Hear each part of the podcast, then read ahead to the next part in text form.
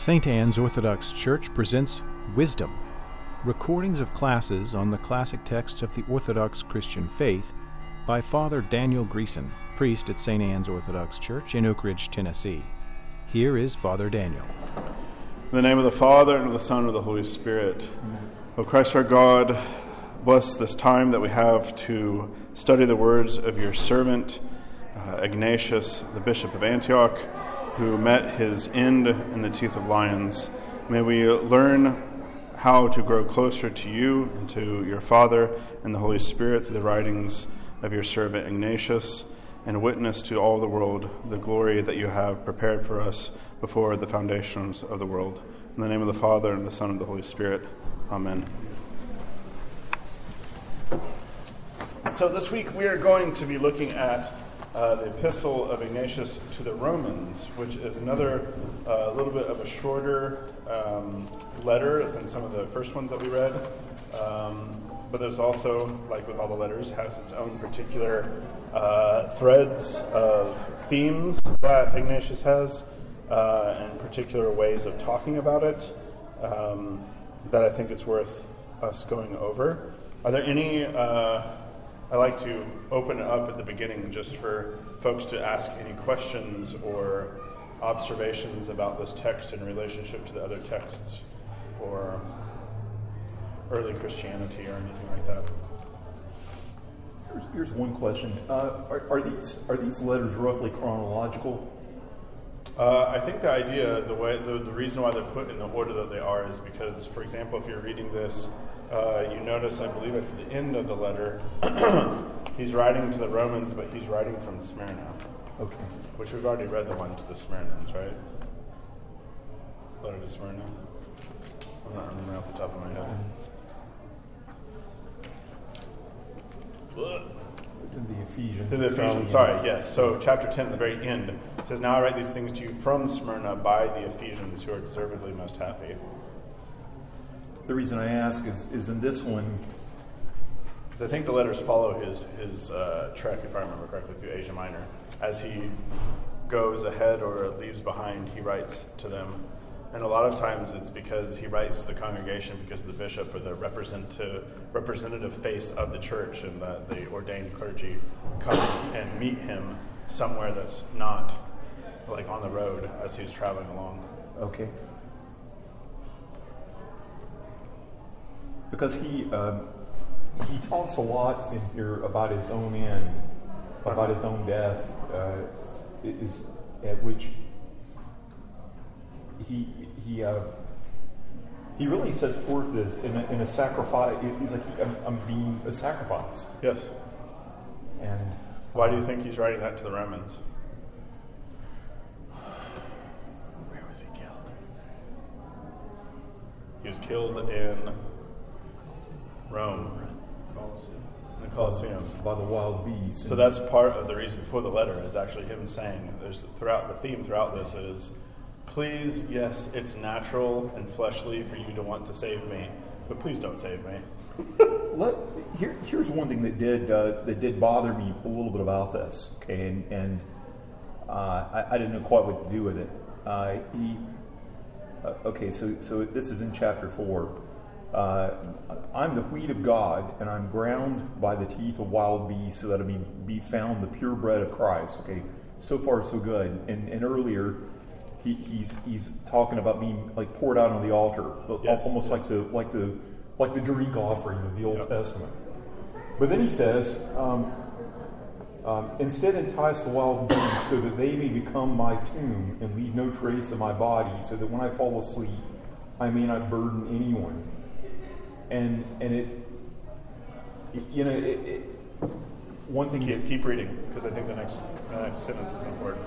Okay, I'll keep going. Then I shall be a, be truly a disciple of Jesus Christ, when the world will not see my body at all. Pray to Christ for me that through these means I may be found a sacrifice to God. Okay, so. So I think the key to this whole the sentiment that he has here about uh, leaving nothing of his body is the second uh, when the world shall not shall not see so much as my body okay all right I, yeah i've got you on that i mean i just you know like like in in, uh, in in the in the Roman world, they they would cremate bodies. Mm-hmm. The Christians, though, didn't didn't do that. They bury the bodies because they looked for the resurrection of the body. Right. And they would and they would venerate the remains of bodies like like mm-hmm. You know coffins or reliquaries. Mm-hmm. And, and and that that threw me that threw me a little. I mean, I understand what you're saying about how that. Well, the my body being gone, absent. Well, likewise, the body of Jesus. You, you can't go to the go and venerate the remains of Jesus because he's arisen and alive. And but so I think it's, it's so. Let's go back to chapter three, and I think in the context we can answer the question that you have as to why he seems intent on having his body disappear. Um, would anyone like to read chapter three, preferably not from uh, Zach's special translation, but maybe we can look at the special one for interesting points. Zach, do you want to read chapter three? Sure. Uh, where it was never your way to grudge anyone's success. Uh, you can start start maybe in the middle for if I be truly found a Christian. No, actually, start at the very beginning. You have never envied anyone. You have taught others. It might just be a different translation. It's just chapter three of Romans. Okay. It is never your way to grudge anyone his success. You have been a source of instruction to others. All I want is for the principles which you expound by your teaching to hold good now. The only petition I would have you put forward on my behalf is that I may be given sufficient inward and outward strength to be as resolute in, in will as in words, and a Christian in reality instead of one in repute. Though one I have the once I have the reality, I can have the repute too. And he held loyal and true even when the world can see me no longer. For good does not reside in what our eyes can see. The fact that Jesus Christ is now within the Father is why we perceive him so much the more clearly. The work we have to do is no affair of persuasive speaking. Christianity lies in achieving greatness in the face of a world's hatred.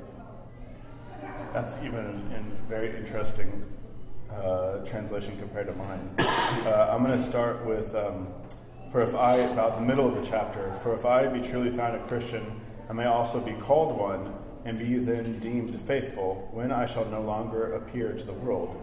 Nothing visible is eternal Yours has a very different phrase for that. Mm-hmm. Um, it's for good does not reside in what our eyes can see.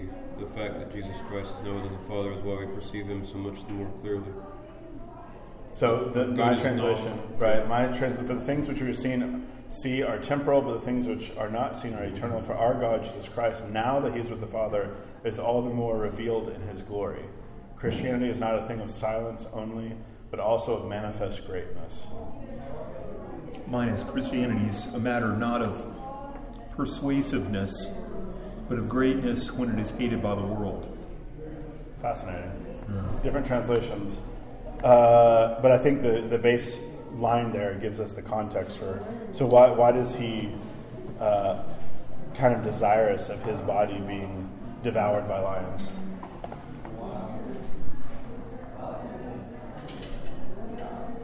So he's already made the, the ground right. What is visible is not eternal. What right. is visible is something. It's the same of like uh, we've been talking about this from actually from the first epistle, right? This difference between something that exists and the gap between existing and then talking. I actually kind of hit it on it at the end of the sermon today. the difference between talking about something versus actually doing it. Right. And so he has this whole thing that runs through all of the, which is this flesh and spirit and that you can have, and it's very Pauline, right? This fleshly, you can have. I mean, this is like First Corinthians, the uh, first chapter of First Corinthians. Uh, the way that your translation has it there at the end of uh, chapter three, that Christianity is not a thing about eloquence, right? Does that sound like Paul? it's not a thing about fleshly showing off, but he wants to show there's a greatness in like the martyrdom and the death, the uh, kind of I don't want to say insignificant, because not. In, in the eyes of the world, it's pretty insignificant, right? It doesn't really mean, it doesn't have the meaning that he attaches. They're just going to see a blood sport, right? What they paid to be able to see in the arena. What he sees is a, a sacrifice to God, uh, a faithfulness to God, even though he's being uh, murdered, basically. Yeah, Micah. Uh, I mean, like, you may not know this, the answer to this at all, but um, given that there were like three quite different translations of the same passage, uh, was the Greek in which Saint Ignatius wrote like harder to understand? Because I know some books in the New Testament are simpler Greek and others are more. Uh, I don't know about that. I do know that there's different strands of textual witnesses, manuscript witnesses. So what might be is just a little bit manuscript difference, or it might be um, what happens a lot with translations is somebody makes the same decisions as an older translator, and then there's another older translator who made different decisions, and so I think their translations make sense in the context. My guess is that this is literal, because uh, I have like a Victorian. What I what I grabbed was the Victorian uh, uh, translation. Not that always the Victorian translators are literal, because they also like to edit things out and omit things when it gets a little too serious for them, or not serious, but like risque. They like to cut things out of things. It also echoes back where Jesus says that it's better for you that I go away. Yeah, yeah. And exactly instead of being a present and localized human person, that he can send the comforter if he goes away. The comforter. So now he's accessible to everyone. And it seems like St. Ignatius here is saying that he can do better work if he goes and follows Christ into the, to be in the Father. Do y'all think that's an acceptable interpretation? I think it makes sense of the words even when the Epistle to Romans. Yeah, I think so too. It's, it's, a, it's a good parallel. Well, it's. I think it's also a helpful hermeneutical reminder uh, when reading things like the Fathers, where we have. Um, and I, I don't want to pick on you, Frank, but just the where you when you read something like, wait a second, that goes against my impulse that they would have like affirmed the body because of resurre- like resurrection, and therefore they wouldn't bury it, and so this seems to run against on the surface level, like against that idea. But the context, the context of it is a broader kind of theological point where he's uh, spinning things together such that I don't think he would ever denigrate the idea of veneration uh, of relics and things like that. It's just his rhetorical point or what he's getting at is something that's outside of that, that concern. And I'm sure there's things you could probably even that I said this morning that if you took it, freeze framed it, and then said, wait, how does that line up with X, Y, and Z?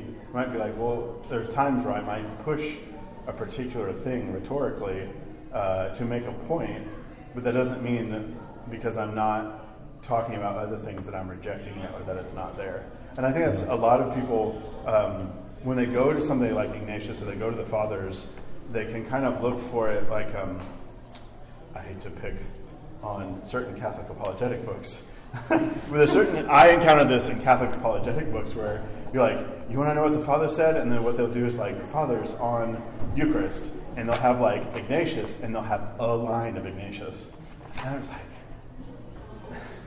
like, yeah, I think he does believe in the real presence, or tran- I, I wouldn't even say transubstantiation because that's such a later way of talking about it, but like, it- it's really hard to it's like cherry picking scripture. We don't like when you just cherry pick scripture right? And say like well this means this. Well you can do that with the fathers. And i suggest when anyone says the fathers say such and such or the canons well don't even worry about the canons but a lot of people say things like the canons say or the tradition says this you might want to say which father says that? Which canon says that? Because there's just a lot of people run around saying those things and they don't actually understand the interpretation of those things or they're misquoted or you know especially now if you get onto facebook in an orthodox world you get a lot of memes now. Memes were not a thing when i first became orthodox. I don't think they even existed period. But uh, you can always find great quotes you know i love it was that it was an old one when memes were first coming around where it had like uh, don't believe everything you read on the internet. Signed Abraham Lincoln. I, I hate to say this, but people like you. These quotes. Uh, there's a famous one that's attributed to Chrysostom that actually makes him sound um, like he would have voted for um, Ron Paul the last go around. Uh, because it's very specific in ways that's just like that does not sound like a fourth century like the concerns that he has and lo and behold nobody can find it, it, anywhere in the corpus of Chrysostom beside one book where there's a translation and it doesn't have a source for it so it says it's a translation of Chrysostom but nobody really knows where it is Yeah. So- don't don't be too hard on theologians. Lawyers do it too. Well, this is just so it's just one of those things of, especially people can make huge arguments or the crux of their case on a quote that they don't know any of the context about. So that's also if you are trying to, you know, sustain like the tradition says such and such, make sure that you have a decent understanding of the tradition. Uh, all the basic things that we teach and like assume and find, but when you start getting to the fine details, um, just be careful. Anyways, that, I have little soapboxes. That's one of them. Are there any other sections, uh, like Frank had here, of um, sections that caused a question mark or concern or conflict or, or in a positive light, something that you found interesting or convicting or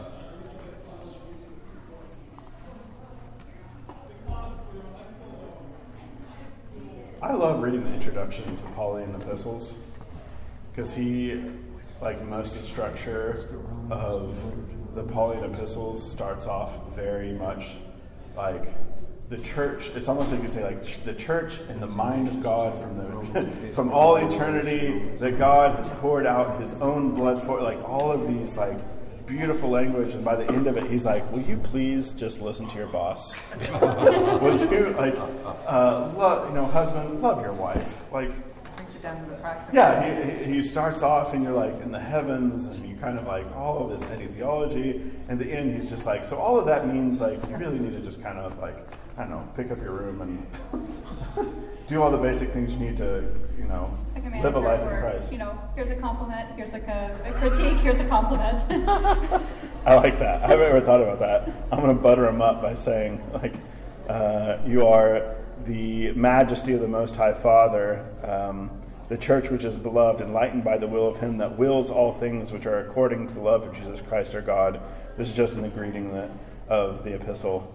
Um, I do, you know, jokes kind of aside, it is all of the worthiness here of the greeting I would like us to just take a look at the church in Rome is worthy of God, worthy of honor, worthy of the highest happiness, worthy of praise. I would like to know what some of the other translations say on these worthies, or if they even say worthy. That would be worthy of obtaining her every desire, worthy of being deemed holy, in which presides over love, is named from Christ and from the Father, which I also salute in the name of Jesus Christ, the Son of the Father. What is the uh, other translation? Zach, what does your translation say? This one, um,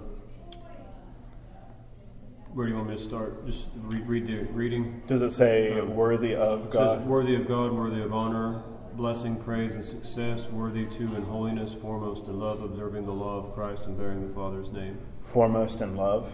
Foremost in love. Okay. Is yours basically the same? Mine says, uh, wor- well, it, it has preeminent in love. Worthy success, worthy sanctification, and preeminent in love. Named after Christ, named after the Father. So it's. What do what do you think about? I think it's something that Father Stephen has said at one point. We have a tendency to start with "I'm not worthy," which is true, but then at the same time you have here Ignatius in the same way that Paul, right? Like Paul has no, you know, he might call out like, okay, there's a guy who's with uh, his uh, mother-in-law now, like you guys need to get your stuff together, Corinth. Like, there's some real serious issues going on, on here. But he'll still call them the body of Christ. He'll still call them, you know, that they're called to this high calling. Uh, Ignatius has the same. They're worthy of God, worthy of honor, worthy of highest happiness. I think I liked your guys' translation better than highest happiness. Um, worthy of praise. What do you all think of this idea of a church being worthy? What does he mean by that? Because it is the body of Christ. I mean, uh, because in that they partake of Christ, Christ's body, they're where this is the same pattern that follows in the, um, Revelation letters too, the letters to the Yes. churches. Good, good. Expound that a little bit more. Um, well, I know what you're saying, Jesus is writing, he's dictating the letters to the churches, and Yeah. always he starts with sort of a praise Yeah. and says, "Hey, you're great," and then he says, "But I, nevertheless, I have this against you." Right. And he You're continues lukewarm. with, and for the for most of them anyway, yeah, either you're lukewarm or you're allowing this Jezebel spirit or actual person or whatever to seduce people Yeah. in the church. You know, different Yeah. things that are um, making them imperfect in the world. Yet, I guess those, it's kind of like that, the election and all that stuff. Like they're, As he- the doctrine, he's, like he's the of speaking, election, or well, just like the, they're predestined to be conformed to the image Yes. and glory of God. So he's speaking to them in their complete form in the timeless world. For like he's he's speaking to them from from their telos from God, end, from God's. and then going in into the details and saying, well, here, here's what I've called you to be, and I'm speaking to you as this. But then here's where you're not there yet. Right. No, I was, I was, when I was when I was reading of this, you know, the almost like you know the the, clo- the closing, the closing uh, part of Revelation where they're saying worthy to the lamb, worthy is the lamb who was, who was Um, yeah. slain. It, it's, it's almost like he's like he's um, in, in, imparting that kind, well, glory of, analogous to that. Yeah. Here, it, it, Well- it had kind of the same feel as that. When I think the um, the glory and the worthiness is obviously all bound up from the very beginning, right? He doesn't immediately start talking about them. He starts talking about the mercy that they obtain through the majesty of the Most High Father, through Christ, uh, His only begotten Son, the church which was beloved and enlightened by Him, and then that uh, is uh, why uh, they are worthy of God, worthy of honor. Um, but I think this is always kind of that question of, uh, and why the, I want to say the focus in Orthodox Church, but the idea that I think is reflected in the book of Revelation is they're made worthy because God has made them worthy, but it's also because they've uh, stepped up to the plate to actually do the things that To God he has called them overcomes, to I will give this. I'll give the crown. Right. I'll give, show you his name, your name written on stone, etc. And they're the bride of Christ too. In the end, that 'Cause I think- from heaven. And that's exactly why at the end of this this, Mm-hmm. this uh, greeting he says, "To those who are united, both according to the flesh and the spirit, to every one of His commandments, who are filled inseparably from the grace of God and are purified from every strange taint, I wish abundance of happiness unblameably in Jesus Christ our God." Again, we have this the theme that runs through all of the letters uh, of Ignatius of the flesh and the spirit being united, uh, and that specific unity of the flesh and spirit is about the obedience to His commandments.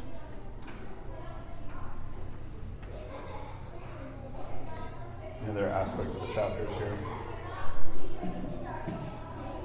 What's your question? Any other aspects of the chapter? One thing that jumped out to me was how, how Eucharistic one portion of this of this is. Like, uh, I don't know if you're ready Go, to go ahead, Frank. move this far ahead or not, but in, uh, this is uh, the second half of uh, of chapter seven. Uh, I, I desire the bread of God, which is the flesh of Jesus Christ, who was the seed of David, and the drink I desire his blood, which is imperishable love.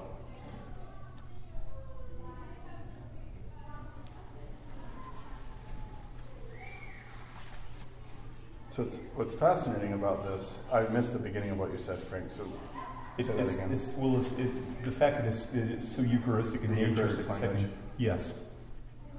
So what's fascinating is the Eucharistic language um, that he's using here. Uh, is he talking about the Eucharist? He's talking about his death. And I desire the bread of God, Mm-hmm. um, which is the flesh of Jesus Christ, Mm-hmm. and and for drink of desire his blood, which is imperishable love. Mm-hmm. So the reason why I ask is because if you go up to chapter six, I don't have a strong opinion one way or the other, but I'm going to play the devil's advocate or maybe argue myself to another position here.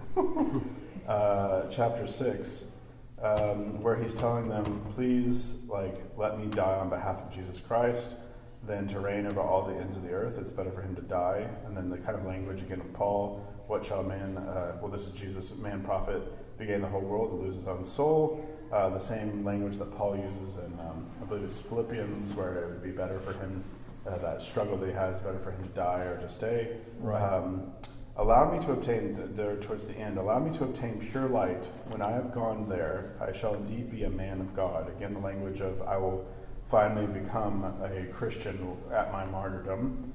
Permit me to be an imitator of the passion of my God. If anyone has him within himself, let him consider what I desire, let him have sympathy with me as knowing how I am straitened. The prince of this world would fain carry me away, now in chapter 7, and corrupt my disposition towards God. Let none of you, therefore, who are in Rome, help him. Rather, be on my side, that is, on the side of God. Do not speak of Jesus Christ, and yet set your desires on the world. Let not envy find a dwelling place among you, nor even should I, when present with you, exhort you to it. Be persuaded to listen to me. But rather give credit to those things which I now write to you. For though I am alive, while I write to you, I am eager to die. My love has been crucified. I believe in the Greek it's my eros has been crucified. This is my desire. My desire. And there is no fire in me desiring to be fed. But there is within me a water that lives and speaks and saying to me inwardly, Come to the Father. I have no delight in the corruptible food nor in the pleasures of this life. I desire the bread of God, the heavenly bread, the bread of life, which is the flesh of Jesus Christ, the Son of God who came afterwards of the seed of David and Abraham, and I desire the drink of God, namely his blood, which is incorruptible love and eternal life. The reason why I ask if he's specifically talking, I think it's all Eucharistic language here, but I'm not entirely certain that he's talking about the Eucharist. The reason is because I think that permit me to be an imitator of the passion of my God is that he desires to become, like he said earlier in the chapter, the bread of life himself that will be ground up. That I think he wishes to imitate the martyrdom, the passion of Christ, such that he will gain the bread of God, the flesh of Christ, and the and his blood. Uh, I could be argued the other direction. Didn't in the paragraph he quoted, didn't he talk about how he's not setting his mind on carnal things? He doesn't want perishable food. He's contrasting that with imperishable food. Mm-hmm. So if he's contrasting perishable with imperishable food, it seems like that's something you would eat, right? I mean, I don't know. I mean, it. it, it but all of these metaphors. Well, so does he have water living within him? I mean, I think I think that what he's talking about the, even Christ, the way he talks about in John 6, there's elements there you can say it's Eucharistic language, uh, but it's also language of doing the will of God, is, doing, is the bread, uh, the meat of God. It seems that he's reenacting in or desiring to reenact the whole sequence of the Passion through the Last Supper. The reason the Eucharistic language is there is because he's speaking, he's, he's incorporating the Last Supper, he's incorporating uh, Jesus telling Peter, Get behind me, don't try to save me, get behind me, Satan, I'm going to the cross. Yes. And he's going through the whole ordeal in the same pattern as the, uh, as the Passion of Christ. Mm-hmm. Again, I don't, I don't, I'm not certain if it is or isn't, but I just, I think it's a possibility that he's talking about his martyrdom there more so than because there's nowhere in here that he's talking about the Eucharist uh, in the way that he does in the other letters, where he's very clear it's the medicine of immortality and those kind of things. This, this language is a little different. But well, I mean, like, it, it, seems like he's kind of like thinking of himself as, I mean, as right. the Eucharist, because the idea is that's what I'm you, saying. Yeah. Oh, okay, that makes sense because you you eat Christ, but he's going to get eaten by you know animals. I am the wheat of God. Let me be ground by the teeth of the wild beast, that I may be found the pure bread of Christ. And I think that he wants, he desires the bread of God and the flesh and the drink and his blood because he wants to be an imitator of the passion. Uh, he wants to actually That's why his eros has been crucified. Because I, th- I think it's funny, this whole time he's talking about his martyrdom, and then he's going to shift to a Eucharistic, like, what I really desire is the Eucharist. Like, wait a second. he hasn't been talking about the Eucharist. Why is he now? And that's perfectly consistent with what he does earlier, where he's like talking about being poured out on the altar, Yes. like like a drink offering. That, that he he's he's uh, becoming an imitator of the Passion of Christ. So yeah, that that's a I think that's that's also why uh, in the liturgy we say the Holy Spirit come upon us and upon these gifts you're offered. That the sacrifice of the Eucharist obviously is Christ's sacrifice, but we are also involved in the offering. Uh, our, I mean, the way Hopko would talk about it is that we need to be sacrificing the altar in the same way, to be imitators of Him, uh, to be have our blood shed for the world through prayer, through you know, actual attachment to God is part of the act of the Eucharist. is is there is there any that also in the line of thine own, thine own we offer unto thee on behalf of all and for all, or So all all of that language, it's even in the language of um, that you are the offerer and the offered. Uh, that's in the prayer of the Cherubic hymn that the priest says silently. Um, is that Christ is the high priest, right? It is His body and blood. We, though, I think Ignatius gives us a light into what is the church is also talking about. Um, that why would the Holy Spirit need to fall upon us and upon the gifts? The, the whole movement is a movement uh, into his kingdom uh, where we are fed with his body and blood, but we too need to be imitators of exactly that same sacrifice. And the more that we are deeply into that imitation, do we receive uh, the medicine of immortality.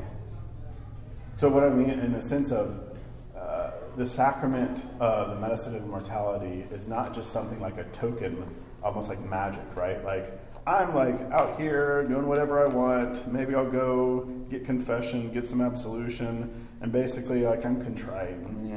And then I'm going to go to the liturgy and I'm going to receive the communion, and like that, I've received the medicine of immortality. Like, that in a way is not discerning the gifts on the altar as well because to live in that that kind of like um, I say lackadaisical, but like uh, how should I say frivolous way of doing it is also a way of not discerning. It's turning it into magic. It is. I think it's turning it into magic. Yeah. Uh, We are supposed to be involved in uh, the entire action of our own lives are supposed to be in complete imitation of Him.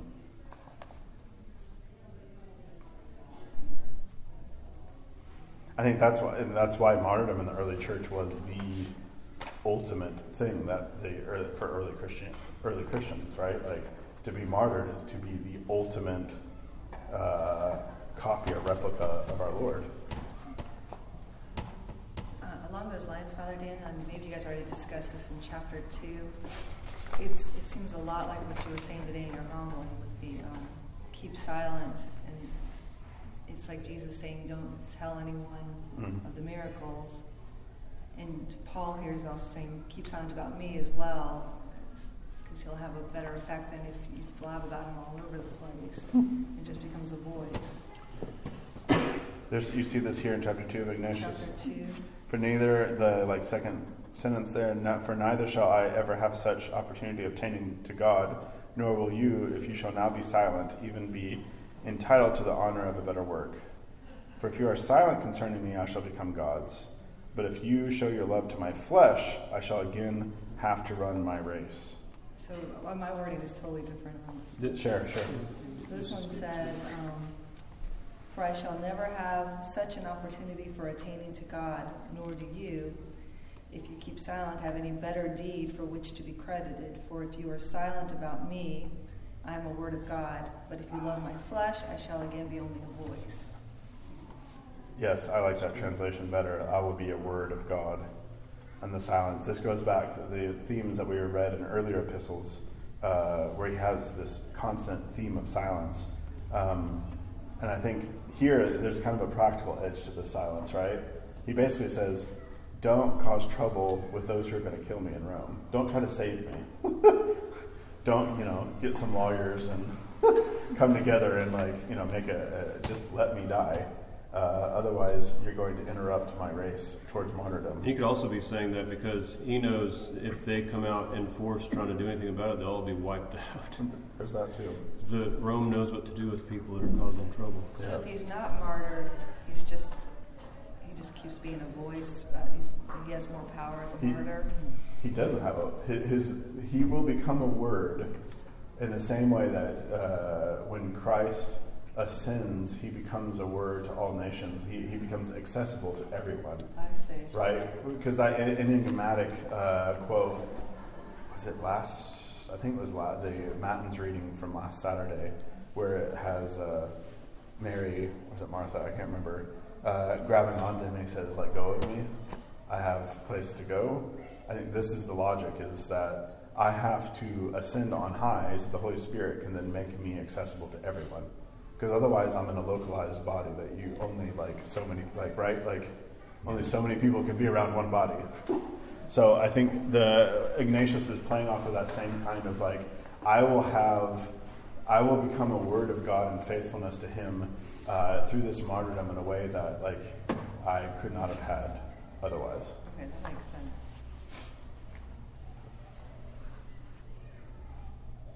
Again, we have, uh, he loves these uh, musical uh, metaphors, being gathered together. Well, again, he says, Pray then, still in chapter 2, pray then, do not seek to confer any greater favor upon me than that I be sacrificed to God while the altar is still prepared. So he's going to be the sacrifice on the altar, that being gathered together in love, you may sing praise to the Father through Christ Jesus, that God has deemed me, the bishop of Syria, worthy to be sent from the east unto the west.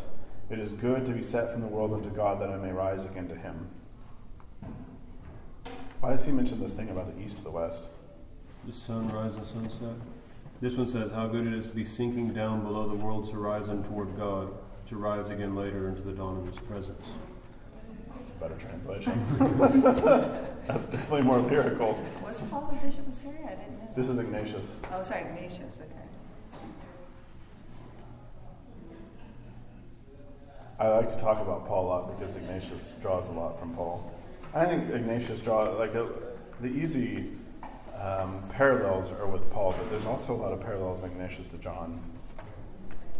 Can you think of any Johannine like themes or theology that Ignatius might be working off of here? I don't have anything that immediately comes to mind, but I know. Well, he's saying a, a word of God.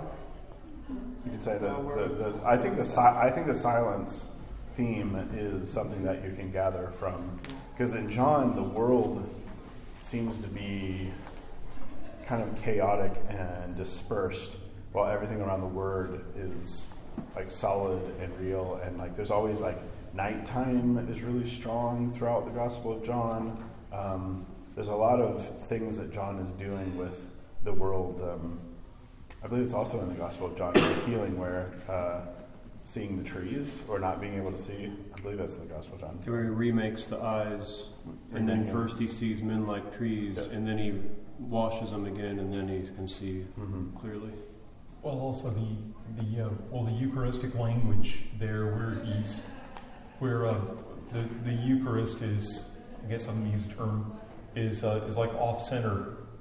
He's he's he's- Referring to it, but not yeah, he's, yeah, he's he's he's drawing uh, our attention to it um, in an indirect way, like like uh, we find in the Gospel of John. Uh, I mean, the word the words of institution aren't there, but we do have um, the meaning behind it, which is set forth. Except to eat of the flesh of the Son of Man and drink His blood. Mhm. But we also have the feeding of the five thousand, um, and, and other things that are that are profoundly Eucharistic Mhm. But but not but not the Last Supper. Mhm. It's not there. And here, likewise, we're we're being given more about it, more the meaning, more how it, how it plays. And look, like you're saying, uh, is not just some some um, um, A to B to C steps you follow, but this is what it means. This is why. Being a disciple of Jesus Christ. why. Yeah, exactly. If that makes sense. Yeah, I get what you're saying. Any other aspects here of this epistle. It's interesting to start out with all the worthy, worthiness Mm-hmm. language and then come to the end where he describes, he says, uh, Remember, this Where- is chapter where? 9. Thank you. Remember the church of Syria in your prayers. It has God for its pastor now. In place of myself and Jesus Christ alone will have the oversight of it. He and your own love. As for me, I feel ashamed to be styled one of its members. I have no right at all to the name, for I was the very last of them all, an embryo born untimely. Though if I ever manage to reach the presence of God by His mercy, I shall be somebody then. And this one actually calls it, uh, uses the term abortion. Really? The same language Paul uses for Ah, yes. himself. Um, One born out of due One time. born out of due time. Yeah, uh, Chapter were you reading? Nine, Chapter nine. yeah, there it is. Um, I am ashamed to be called one of them, for I'm not worthy, since I am the least of them and an abortion. But I have obtained mercy to be someone, if I may attain to God. That's got to have a bigger meaning than what we typically think of abortion today. Well, it, it has a reference to, to uh, uh, the first letter to the Corinthians, uh, um, chapter, chapter 15. 15, yeah. 8 through 9. Yeah, exactly. Mhm. I have it in the text. I don't have that memorized off the top of my Well, head. I, I, I had it there too, so I was thinking, you're good, but uh, you shouldn't have shown your hand there. Just uh,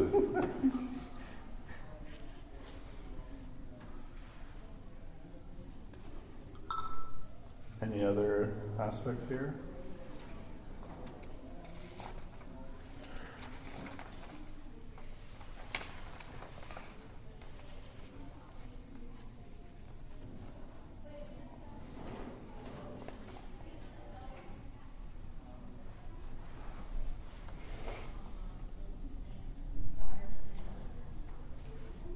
Didn't have as many compliments for the Magnesians. What do you think that was about? I didn't know anything about the Magnesians anyway. I think you're going to have very early on in the tradition is uh, a respect for the Roman Church. Mm, That you'll see in the Clementine letters uh, when Clement is writing from Rome to uh, Corinth. And um, same with Ignatius, there's, and even later in the tradition, there's always a respect for Rome because it was established by Paul. yeah, you know, going back to what Mary was saying here, just like I'm kind of going through my, my notes, and when we were talking about the Magnesians, like he, he was talking for, I mean, a lot of his letter then was how to fix all the various problems, all the things going on there. Respect your bishop, do this, do that, you know, and um, the you know problem with the Judaizers, where here, when he's talking to the Romans, he he, he begins to talk about well, your worthiness, your worthiness, and please don't try to stop them from killing me because it, it's I I want to imitate Christ in His passion and um, and and so it's and he, he takes a very different tone with, with Romans. You're right.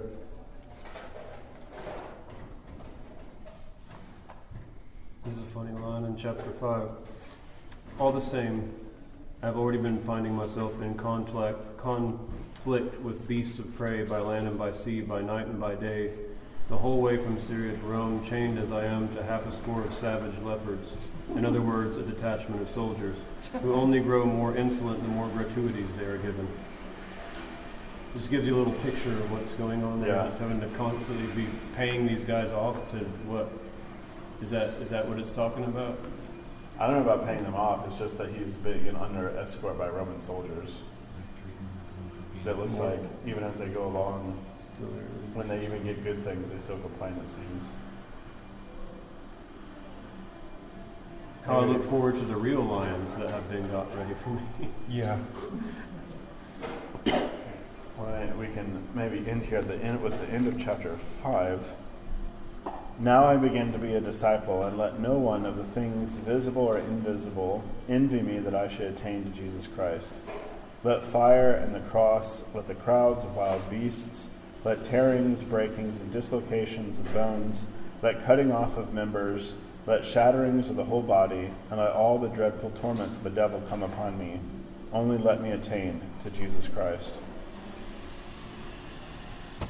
What does that sound like an echo of in Paul?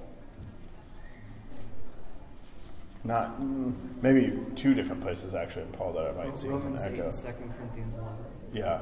What are Romans eight being Romans the 8, he catalogs all the different things that can't separate us from the love of God in Christ. And then 2 Corinthians 11, he catalogs all the times he suffered for the sake of Christ. Exactly. Those are the two spots I'm thinking of. Where Ignatius is desiring here to become fully a disciple through his martyrdom.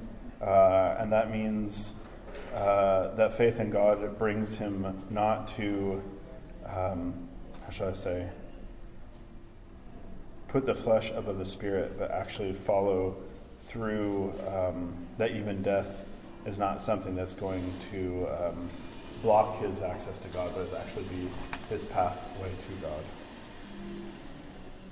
Well, the, the later church, um, when martyrdom does not is not really a reality, uh, in the sense that uh, if you're in the Roman Empire after a certain point, you're not getting martyred because you're Christian, because everyone was officially Christian, basically, uh, roughly. So this is also the development of um, what you might call um, the martyrdom of the ascetical life, where this is part of the reason why you had um, men and women going off into the desert and fighting, uh, submitting their flesh, buffing their body, like Paul talks about in the epistles, uh, to be able to live in the spirit and not just in the flesh, uh, but to kind of transpose or transfigure uh, their life uh, by following Jesus Christ. So next week, um, what is the reading that we have? Let's see, I think it's the Philadelphians. It's the Philadelphians. Yes. Excellent.